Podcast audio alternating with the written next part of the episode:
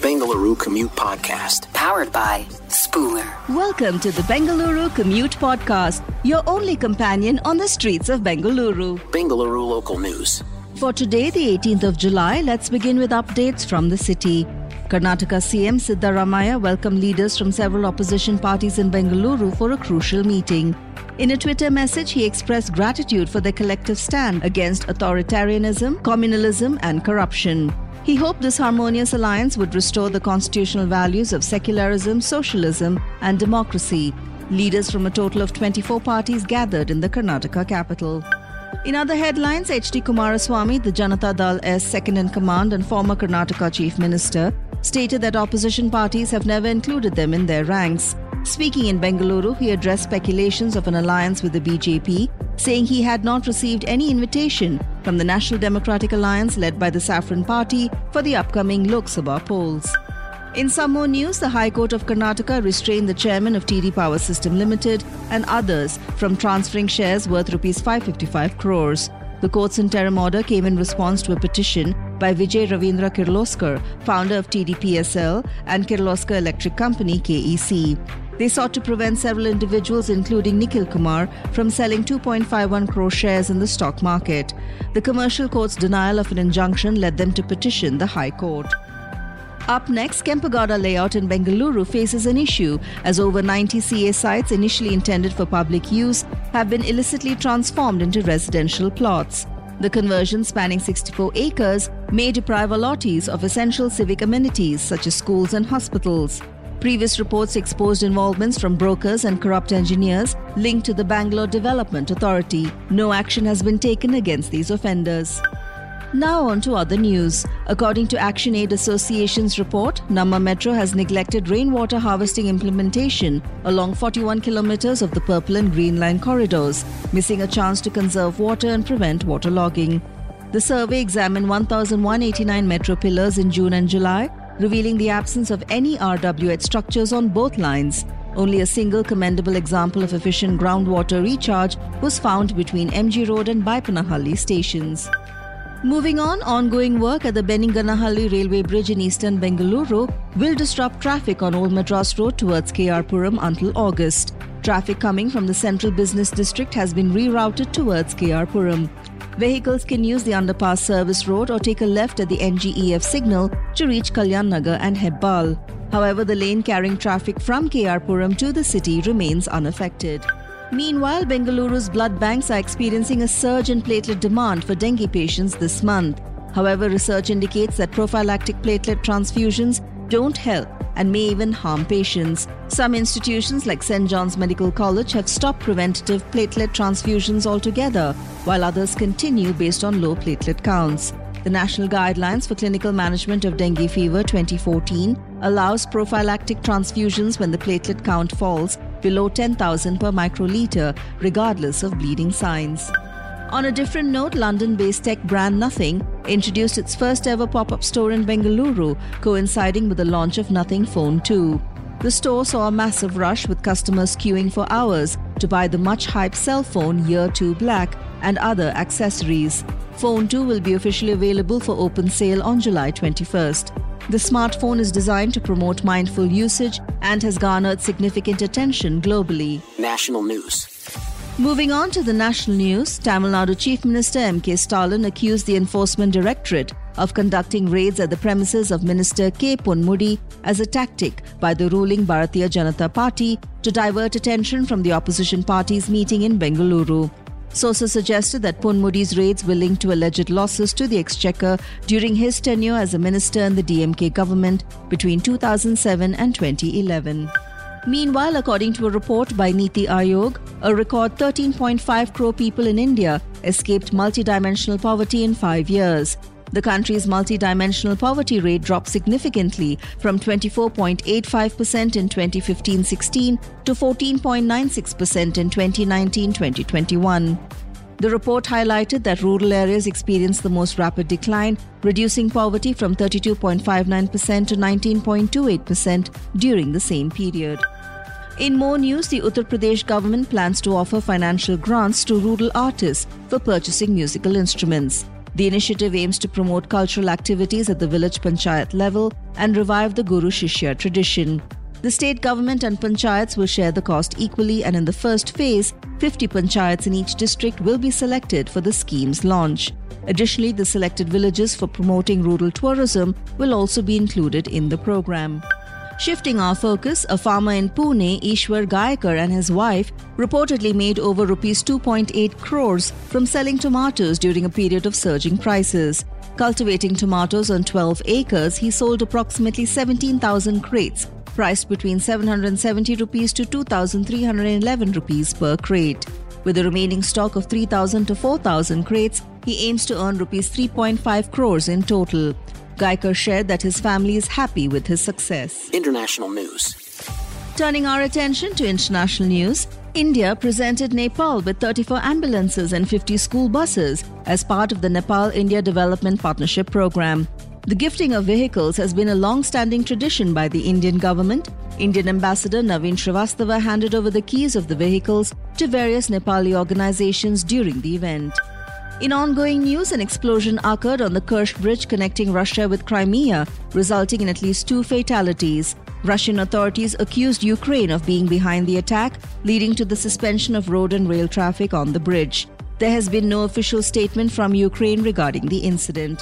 In a recent development, amid dwindling forex reserves, the Pakistani government is urging the outsourcing of major airports, such as Islamabad International Airport, according to several reports. Finance Minister Ishak Dar instructed stakeholders to complete the necessary formalities for outsourcing IIA's operations by August 12. A meeting was chaired by him to address the matter. Dar also wants changes to aviation laws approved before month end. In other news, following the anti hijab protests and nationwide arrests, Iran has reintroduced patrols by the morality police to enforce mandatory hijab rules. The police are now actively patrolling on foot and in vehicles to crack down on individuals whose attire is considered inappropriate. Syed Montazar al Mahdi, the spokesperson for the Iranian law enforcement force, stated that warnings would be issued and offenders would be introduced to the judicial system for non compliance. Business news. Let's now look at some business stories. The Confederation of All India Traders has urged PM Narendra Modi to remove the 28% GST on online gaming, fearing its financial impact. In a letter, CAIT explained that this tax rate would render the industry unviable, leading to business closures and substantial job losses. Additionally, it may drive Indian users towards offshore gaming companies due to the heavy tax burden. In more business news, amid rumors of Tesla considering a factory in India, Ola co founder and CEO Bhavish Agarwal remarked Tesla is for the West, Ola is for the rest. He also expressed surprise at Ola Electric's rapid growth, surpassing initial expectations. Meanwhile, Elon Musk's company is said to be engaging in talks with the Indian government regarding an investment proposal. Next up, in some tech news, Tesla's $500 billion rally is met with skepticism as rivals capitalizing on EV demand pose significant competition. Respondents in the latest Markets Live Pulse survey highlight the challenge from rival automakers and express concern about Elon Musk's attention being divided due to his ventures in Twitter, space travel, and AI. Survey participants advise Musk to focus more on the car maker as profit margins have narrowed. Moving on, Larsen and Toubro secured significant orders in the water and effluent treatment segment within the domestic market. The State Water and Sanitation Mission Uttar Pradesh awarded L&T Construction a work order for constructing a water supply scheme for Hanuman Hanumanganj villages in Balia and Firozabad districts. The company did not disclose the order value, but large orders typically fall in the range of rupees 2500 crores to rupees 5000 crores as per L&T's project classification. In market news for July 18th, the Sensex surged by 382.57 points, a 0.58% increase, reaching 66,443.47 while the Nifty rose by 109.40 points, a 0.56% gain, to reach 19,673.90. Among the shares traded, 1,868 advanced, 1,418 declined, and 163 remained unchanged. The Indian rupee showed a slight positive bias driven by favorable domestic market conditions and a weaker dollar. Entertainment news. Over to news from the entertainment world. Salman Khan warned of legal repercussions against individuals using his name for fraudulent casting calls. His production house, Salman Khan Films, clarified they are not conducting any film castings at the moment. They cautioned against trusting any emails or messages related to this matter. The statement said that any unauthorized use of Salman Khan's or SKF's name will result in legal action. In news from Hollywood, Mission Impossible Dead Reckoning Part 1 has surpassed rupees 50 crores at the Indian box office. Starring Tom Cruise as the iconic elite spy Ethan Hunt, the film directed by Christopher McQuarrie also features Hayley Atwell, Ving Rhames, Simon Pegg, Rebecca Ferguson, and Vanessa Kirby. The plot revolves around Hunt's IMF team's mission to neutralize the enigmatic and powerful artificial intelligence force known as the Entity. Meanwhile, in some news from regional cinema, Allu Arjun's daughter Allu Arha is set to appear in the upcoming action thriller Devara alongside Janhvi Kapoor and Junior NTR. Arha was previously seen in Samantha Ruth Prabhu's mythological film Shakuntalam. Directed by Koratala Shiva and also starring Saif Ali Khan, Devara is scheduled for an April 2024 release. In sports news, Novak Djokovic, after losing the Wimbledon 2023 men's singles final to Carlos Alcaraz, expressed his admiration for the young player, stating, I haven't played a player like him ever. Djokovic acknowledged the comparison of Alcaraz's game to Roger Federer, Rafael Nadal, and himself, agreeing with the observations made in the past 12 months.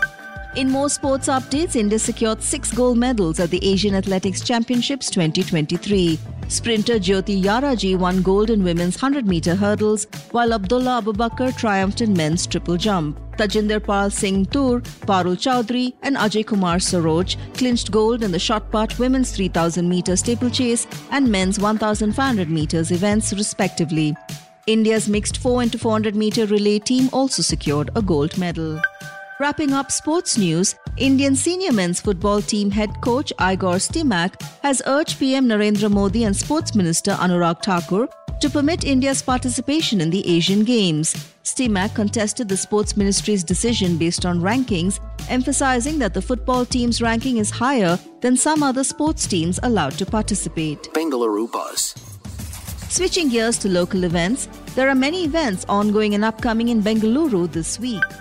Catch the insanely funny Sai Kiran in his latest stand-up special, Nearly Nice Guy, performing live at the Radha Regent Electronic City on the 22nd of July at 6.30 pm. Don't miss this hilarious ride.